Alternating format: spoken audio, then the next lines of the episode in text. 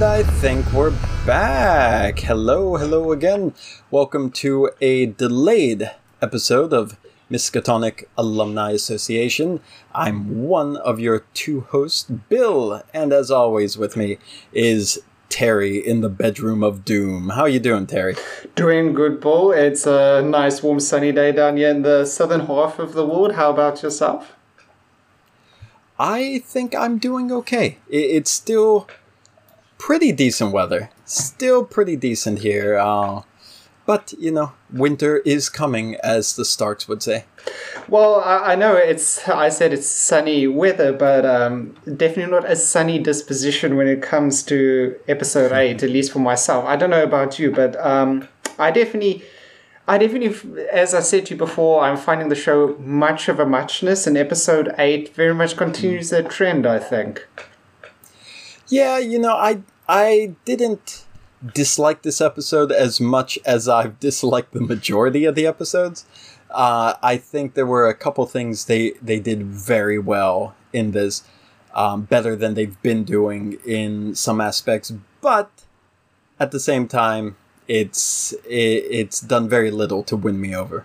Mm, I, I think like we were sort of wondering at one point like how were they going to manage to wrap up the show? Because they seem to be really treading water in a couple of the, the previous episodes. So that yeah. we got now down to the last like uh, three or so episodes and it just seems like they're really now running through it at least for me. Um, I think the last episode, if I remember right, it was um, I it was like the the Hippolyta episode, right? Episode seven. Yeah.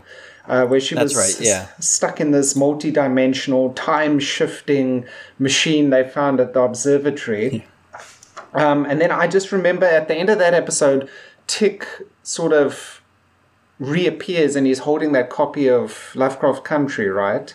Yeah, yeah, that's how it ended. That was it. Yeah. And then um, I know it's zoomed in on the uh, Diana's like comic book that had been left behind by the dead cop. So I suppose that and that continues into this episode. Yeah, yeah. So we we once again get to see our uh, crazy sheriff. Like I don't know, like that's yeah. a that's just another like really cardboard flimsy character. It's like racist sheriff with magic, etc., etc. But Paul, like a quick but, question from yeah. me is okay. um, I was a bit lost at the start of this episode. Like I had no idea like what this big funeral was for. Ah, uh, yeah. Okay.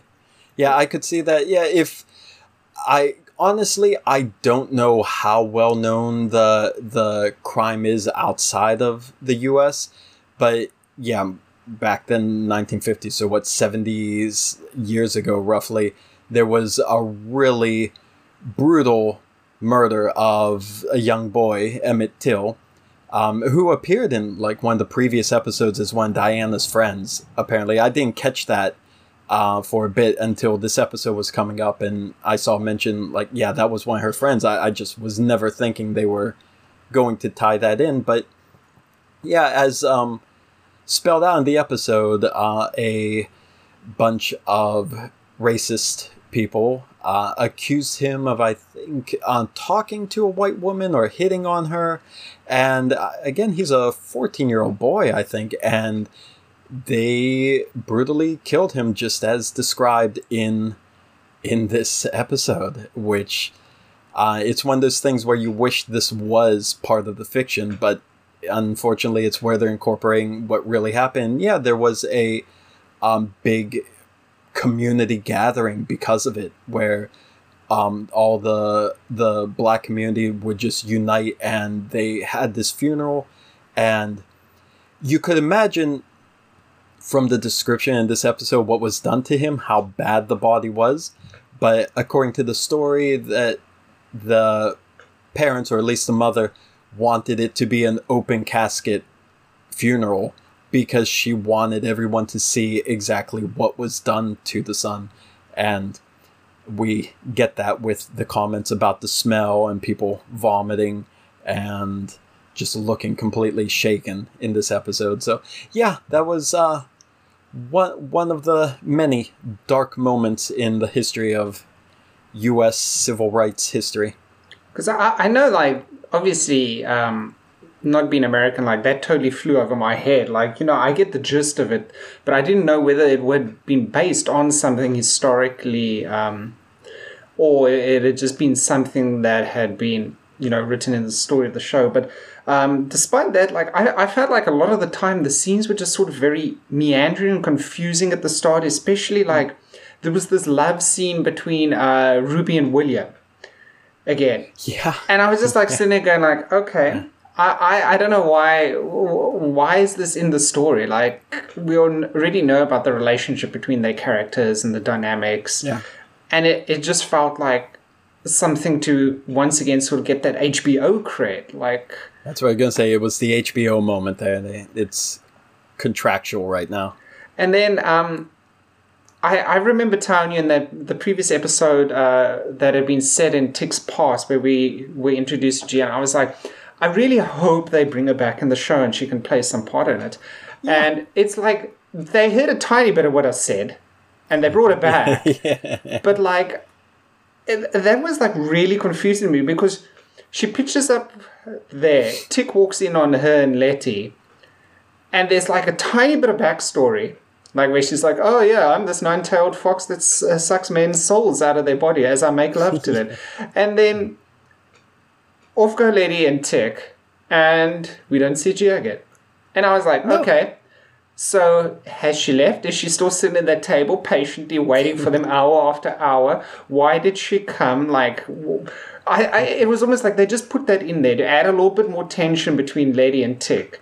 Um, Uh, I'm wondering if they're going to do like a at the end of the series a little post credit stinger, like in the airplane movie, where the guy who's in the taxi at the beginning of the movie, when the driver runs out to go into the airport and the driver gets on the plane, so it flies off. That you see at the end of the film, he's still sitting in the cab waiting for the driver come back, and his his uh, fee is just ringing up. I wonder if it's just going to cut to Gia sitting there at the table and like. Oh, I guess I'll just help myself to some tea. oh, but I don't know. Like, yeah, it, yeah. Go ahead. No, there, there's there's a lot of that. You have Hippolyta disappear for episodes at a time. Uh, when she's on her little quest to Ardham County, you have Gia coming back, just no reason really, just doing a thing. You have all these little scenes where something happens with no real payoff. It's it's like they want to put something out there, but then they forgot where they're going with it. So instead of resolving it, they're like, yeah, we'll get it later. And they just walk away and do another two episodes. And then they're like, oh, shouldn't we resolve that by now? And then maybe she'll come back again in the future. But it's so weird. But I, I just want to say one, as happy as I was to see Gia back too, because like I said, that episode six is still top two of the series. Uh, for me, it's like neck and neck with. I believe episode one is still my favorite by far, but we'll we'll talk about that later. But she just comes back to give exposition. That's all. She just shows up there and like I here's the guidebook of what kind of monster I am. Let me explain the mechanics of how I work to you. It's like nobody asked. Okay? Just what are you doing? So it's I don't know. It's it's like I said, there, there's so so many plot holes, so much sloppy storytelling in here that I really don't think the whole story was fully thought through before they started filming. I don't know the details behind it. I haven't really followed anything leading up to it, but it looks like they had their ideas, but time was running short. They had to start filming, so they just started throwing it in and thought we'll resolve it when we get to it. And I don't think they're doing a good job. No, and yeah, Gia was a letdown. One of many letdowns in this episode. Yeah, I get the the impression there was like ten rooms with ten sets of writers, and each of them had like some sort of Cliff Notes version of like the previous episode, and then they would just like write a very much self-contained episode using tiny bits and pieces from the other writers because there's just like one of my notes is like I no longer feel like there is any main plot to drive the show forward because they're, they're jumping between characters and moments and there's no sort of rhyme or reason. Like the timeline is sort of always like out of whack and out of sync, and it just seems like the characters and their motivations there's like nothing driving them on. And you're just sitting there going like okay so that's 15 minutes that passed. Um, this ad break's given me some respite. And then you just repeat that a couple of times. The show's over and you go like yes i watched this episode.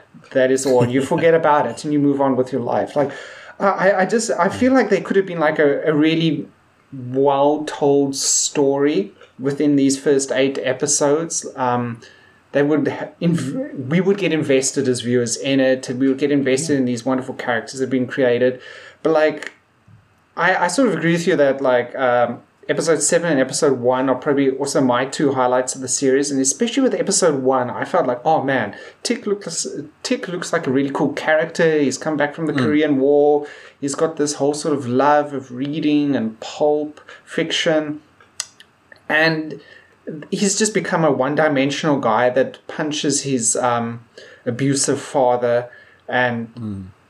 seems to have nothing else to him. And I just don't know. I don't know. Like I don't yeah, think the, there's the single... character is still not growing. There, there's still no development, and you point this out multiple times in the past that his his whole character arc just stopped like right at the very beginning there's no evolution of him and he's supposedly the main character, but I don't know. Right now, it doesn't seem like he is the main character, and I'm not sure who the main character might be. Yeah, and I felt like Letty was at the start portrayed as like a really strong woman. Um, you know, someone who was like really confident about herself and that. But it also feels like a lot of the time she's just become this sort of um, damsel in distress, or not always in distress, but she's she's also become less strong. It, she's it, become kind of stereotypical, kind of love interest mm. female character instead of like you said she started out very independent very strong yeah and you could see her as a match for tick but uh, I, I think i mentioned to you um, before when I was just reading through my notes real quick just to uh, remind myself what the episode was about.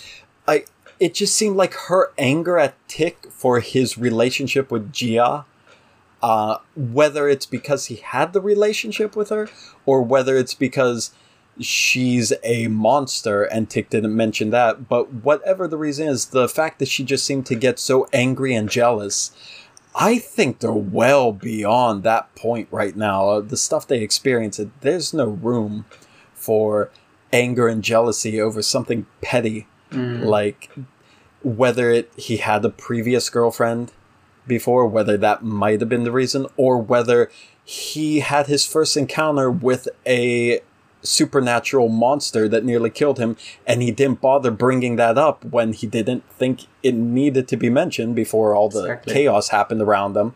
So, either case, like that really took her character back a, a little, that she's just going to be that complaining, annoying love interest type character that you see stereotypically written in so many stories by mm. usually usually male writers, screenwriters that don't really know the proper way to display a, a strong woman. So it might go. I I haven't read anything on the on the credits about who writes each episode. Um, so this might go back to your theory that it's just a bunch of different writers taking their own shot at the story without really knowing what happened before. That's what it feels like to me too.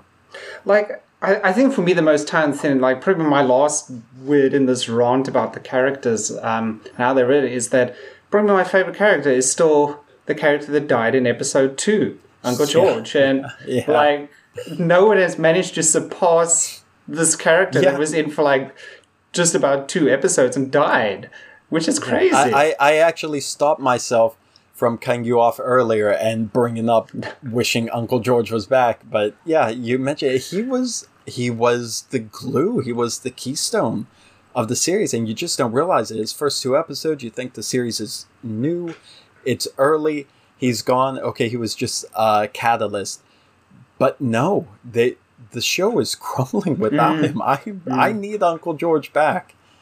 Ah, uh, yeah, I I miss him. That's that's still the best character. I, so I, I think like then moving on from that, probably the the only sort of main story as such in this episode was pretty much um, Hippolyta's daughter Diana, like constantly being sort of chased by this these two demonic looking girls, like that had I suppose been um, put on her by this sheriff, right? That um, yeah that grabbed at the start, like uh, I think I think it was okay. Like in terms of a horror aspect, I think it was uh, a yawn fest.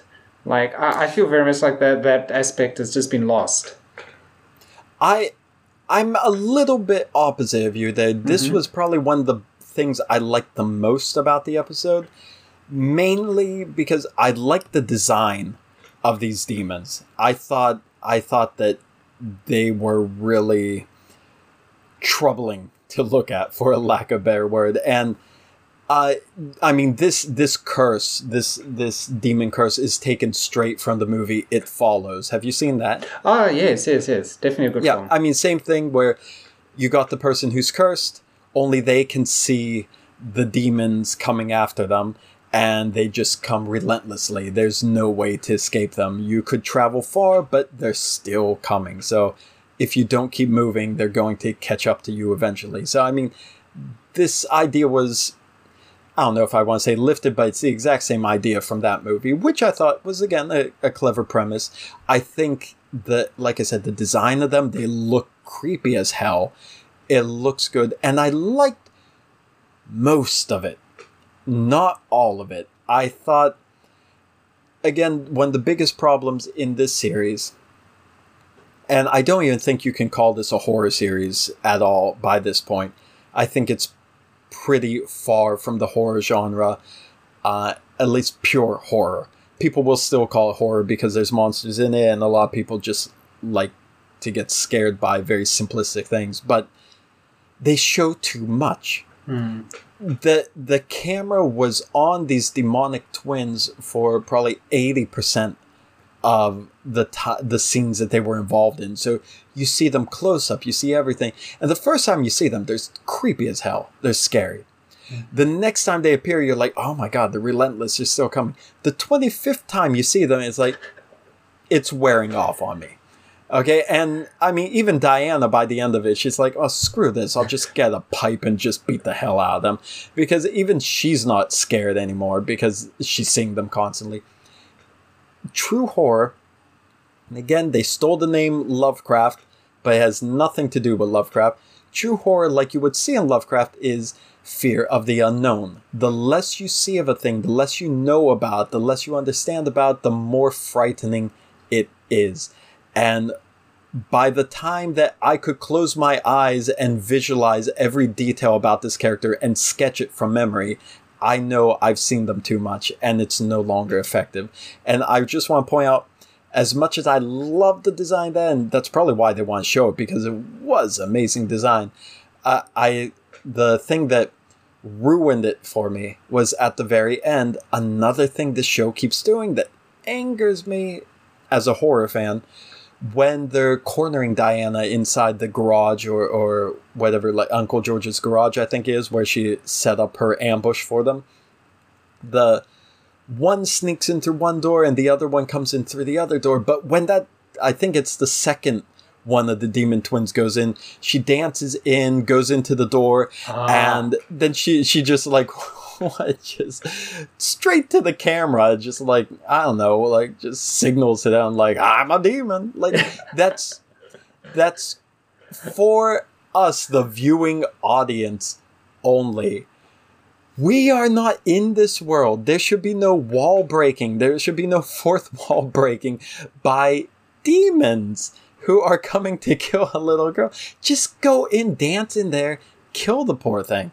Okay, and you get, like I said, we're in the episode three, the haunted house episode, where Letty and them, they're not seeing the ghosts at all, but the ghosts are appearing just to mug for the camera for our mm. benefit. We are not part of this show. Stop breaking the fourth wall. Stop trying to incorporate us. Tell your damn story and get on with it. it's uh, I, I totally agree with you on that. Like, I think I I sort of semi laughed out when like this uh, the this demonic little girl like sort of goes through there, looks at him, and sort of like almost gives like a big Looney Tune style wing, goes hey hey hey, and off she goes. Um, yeah. a, a, couple of like like I think stupid.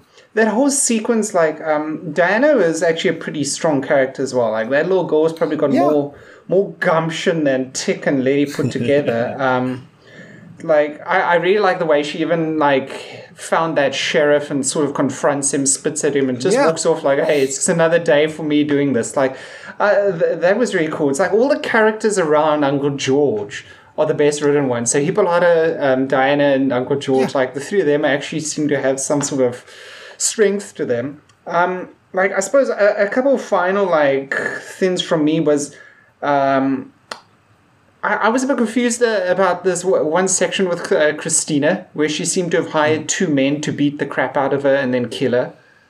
Yeah. Like I, I didn't yeah. understand that. I uh, like. I, I actually, I, I was I was half watching when it happened, and then when when I look back, I'm like, are they really killing her? I'm missing. I had to rewind it and go back and like actually focus and watch the scene. But I think what it is is from Ruby's comment to her, where Ruby's talking about Emmett Till's murder and saying, "You don't care, do you?" And Christina, like, no, because like, why would she really care about the affairs of mortals when she's trying to become immortal? Um, the the affairs of the common people were not of any interest to her. But I think she really is in love with Ruby. I think she really is trying to have that human connection with Ruby. And I think she went through it because she said like she she doesn't experience this stuff. She doesn't experience this pain. So I think she wanted to be killed the exact same way that the boy was. So she would in her way understand that pain that Ruby is going through and understand the pain that that's affecting that community even though she doesn't care about the community she only cares about Ruby. But I think she actually did it as an act of love to be mm-hmm. honest. To yeah, me that's why I got out of it. I, I mean that makes sense when you point that out right? Like um I, th- I think like a, a few other things was uh I was really happy finally to see our good friends the Shoggoths return, like you know, a little cameo appearance right at the end, and you conveniently um, kill every single cop outside the, yeah. the building that was shooting there. Um, Can I say I was so angry to see the Shoggoths again? but I, I'm I'm sort of like a bit confused though. I, I'm not sure who was controlling them or how did they magically appear there ju- just as tick sort of appeared? Like, are they connected now, to I, him? yeah, what I think it is is I think that was the spell Montrose cast when they wanted to do a protection spell on ah. on um, Tick, and that was the spell they cast. So it's sort of like when the Shoggoth and God forgive me for calling these things Shoggoths because they are not Shoggoths, but that's in this universe they are. But you remember in episode two, like the Shoggoths come to defend Christina. So she's the one who taught the protection spell, or maybe like she she's the one that was um well she knows the magic for. So it would make sense that if they cast a similar spell on Tick, it would be to summon Shoggoth to to protect him. And again, let me go back to my rant because I only have negative things to say these days, it, it appears. Again, in the aspect of horror, okay, the more you show of a monster, the less scary it is. And here comes a Shoggoth that was supposed to be a frightening creature, but now it's like a dog. It's it's like a guard dog for the main characters who are now so desensitized to these monsters, they really don't flinch when they appear anymore.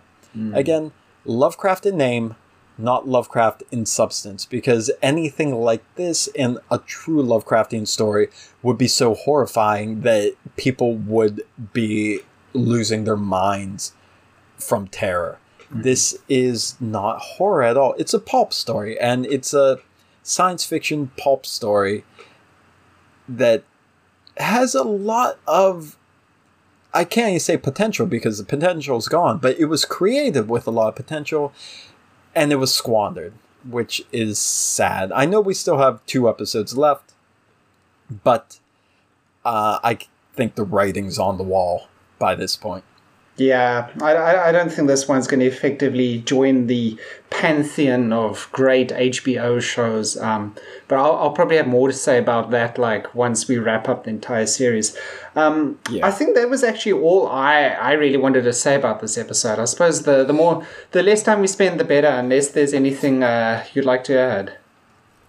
No, I mean, just taking a look back at my notes, I, I think we covered the main points because, unlike the earlier episodes, it's not really themes in it anymore. Mm-hmm. Um, like we said, they, they started off pretty strong, but the episodes afterward just seem to be, I think, meandering was the best word you use there. They're just wandering off in random directions. It's like trying to control a, a group of toddlers mm. in a toy store and it's like you have all these great ideas but they see something shiny and they start running off and you just like grab one pull it back and the other two are just wandering off somewhere. You lose one kid for 20 minutes you're searching for it.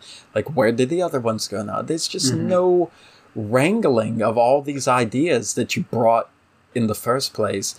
And i don't know how they're going to wrap this up. I just i think this show needs to be watched twice to fully understand all the nuances of it, but I don't think I'll want to watch it a second time by mm. the time it's done. Yeah, that's that's what breaks my heart about it. Yeah, so I don't really have anything more to say about this one, except except one more thing I, I will point out: Hippolyta's missing again. The hell, like the this woman, her her her like main trick in the series is to just walk off screen and be forgotten for I, episodes. I remember Diana like sort of like um, is shouting, I think, at Tick and Montrose at some point, like, you know, where's her mother? And they, Montrose yeah. just keeps telling her, oh, oh, she's on a she's on a trip, a guide trip. But I know during the episode, like Diana actually stumbles across uh, the car, Woody. So obviously she mm-hmm. knows yeah. something's happened to the mother, but yeah. I, I think it's sort of glossed over almost. Like nobody's like, oh man, I wonder like is she still trapped in this multi-dimensional rift or anything? Like yeah, you, you, know small things like that might actually let us you know comprehend that oh okay these characters are still concerned about the fate of hippolyta. But like it, it's totally not spoken about almost. It's almost like there's this sort of silence about it which is a bit you know disconcerting. Yeah and I I just don't get it. And I agree with you. I think some of the strongest characters in the series have been Uncle George, Hippolyta, and Diana. That family right there is spectacular. Mm. And Uncle George dies. Diana's barely in it until this recent episode. And then they just take every moment to have Hippolyta get lost. And nobody really questioned, like, well, she might be coming back, I suppose, someday, maybe. Who knows? Oh well. Any idea where the where the title of the episode comes from? Jigabobo. Yeah, I I I I do. unfortunately, unfortunately, I, I believe I do, and I don't know if this this uh, video or podcast is the best best place to explain the meaning behind it if we want to stay on YouTube. Needless to say, growing up, I heard a form of this um, with a with uh, again. I just I if nobody knows, I'm, I don't really feel like teaching them. So, uh, a form of this as a racial slur for black people, and Bobo being the nickname, I don't know if it was the real nickname of Emmett Till, or at least the nickname they gave him in the series, oh, replacing okay. the correct, if you want to say correct, uh, slur word that they, uh, that goes in that place. So, yeah, I do. Hmm I do. Maybe after the camera stops rolling, I'll explain it to you. Oh man, well, this has been an episode of okay. learning for me, like asking yeah. about the the death of Emmett and uh, slurs from a time before. But well, um... Sad, sadly, uh, I, I will have to admit I wasn't raised in in a extraordinarily liberal part of the country. So I, I heard my fair share of terms that uh, are all too familiar to me watching this show. And yeah, it's an uncomfortable reminder of a past I left behind decades ago. So uh, it's it's really shocking to hear this stuff again because now, like I said, I live in a country where this really isn't a thing. I haven't had to deal with it or put up with people like that. And yeah, this brings it right back to the forefront of the memory. It's horrible the stuff that happened in that country, and I'm glad I wasn't alive back in the days that this is set in because I can't imagine what that's like. Well, I think with that, um, maybe it's a, a good time to wrap this one up. Um, I think uh, we we will be releasing another episode as well for episode nine. Yeah, um, that'll be coming right. very soon. So, very uh, soon. Uh, at least we're working our way through this. I'm surprised we can get as many talking points as we can out of each of these episodes. So I believe yeah. it's easy to complain. So yeah, I think I think uh, as long as this show stays bad, we're gonna be able to talk about it. Oh man, I, I just keep remembering that old film with. Uh, was it Walter Matthau and um, I can't remember the other actor, but it was like two grumpy old men. And it's just like these yeah, two yeah, old yeah. guys complaining about stuff. I'm like, yeah, well, that's probably so far what our talk about this is going. But um, yeah, I think as always, people can sort of uh, check out the. Oh man, I need to I need to make a list to ref- reference each time. But I know there's the Instagram, there's the Twitter, um, there's obviously this in an audio podcast form. There's the YouTube that people might be watching this on. Um, have I missed any out? I'm not sure. Twitch eventually. Twitch eventually. I think, yeah, I mean, we've got a channel set up there, so it's just a, matter of hitting that. And I think that's all, right? Just really those five channels if people want to choose their poison and go for it. Um, and it's always poison, like, yeah. As always, like interaction in any of those is always appreciated. Um, yeah. And I suppose like always. we're going to give a shout out again to some of the fellow Lovecraft fans at, uh, I always got to remember HPLHS. You know, it's, yeah. it's, a bit of a mouthful, but the Historical Society, the Lovecraft Historical Society, um, they're amazing. Yeah. Yeah, best and found I, I think once Facebook, yeah? once we get through these episodes of Lovecraft Country, yeah, we'll be doing a lot more free form episode on free form, not discussion episodes, but more showcasing a lot of the stuff um, particularly a lot of the cool stuff from the HPLHS. So I'm looking forward to those episodes. Yeah, I think like probably like the best thing about being a fan of Lovecraft is it's not just like self-contained in his books. It's like there's this yeah. whole universe of like connected uh, sort of media in a way. So similar to you, I'm also looking forward to hitting that. But uh, yeah, that's in the near future. Yes, indeed. Yeah, so I think we're done here, right? Yep. That's all from yeah. me. Yeah, that's all. Stay tuned for for uh, the next episode, episode nine. Almost done with Lovecraft Country, and hope you join us there, please. Yeah, thanks for everything. Thanks for watching. If you got this far, and um, yeah, we'll see you next time. Yes. Okay.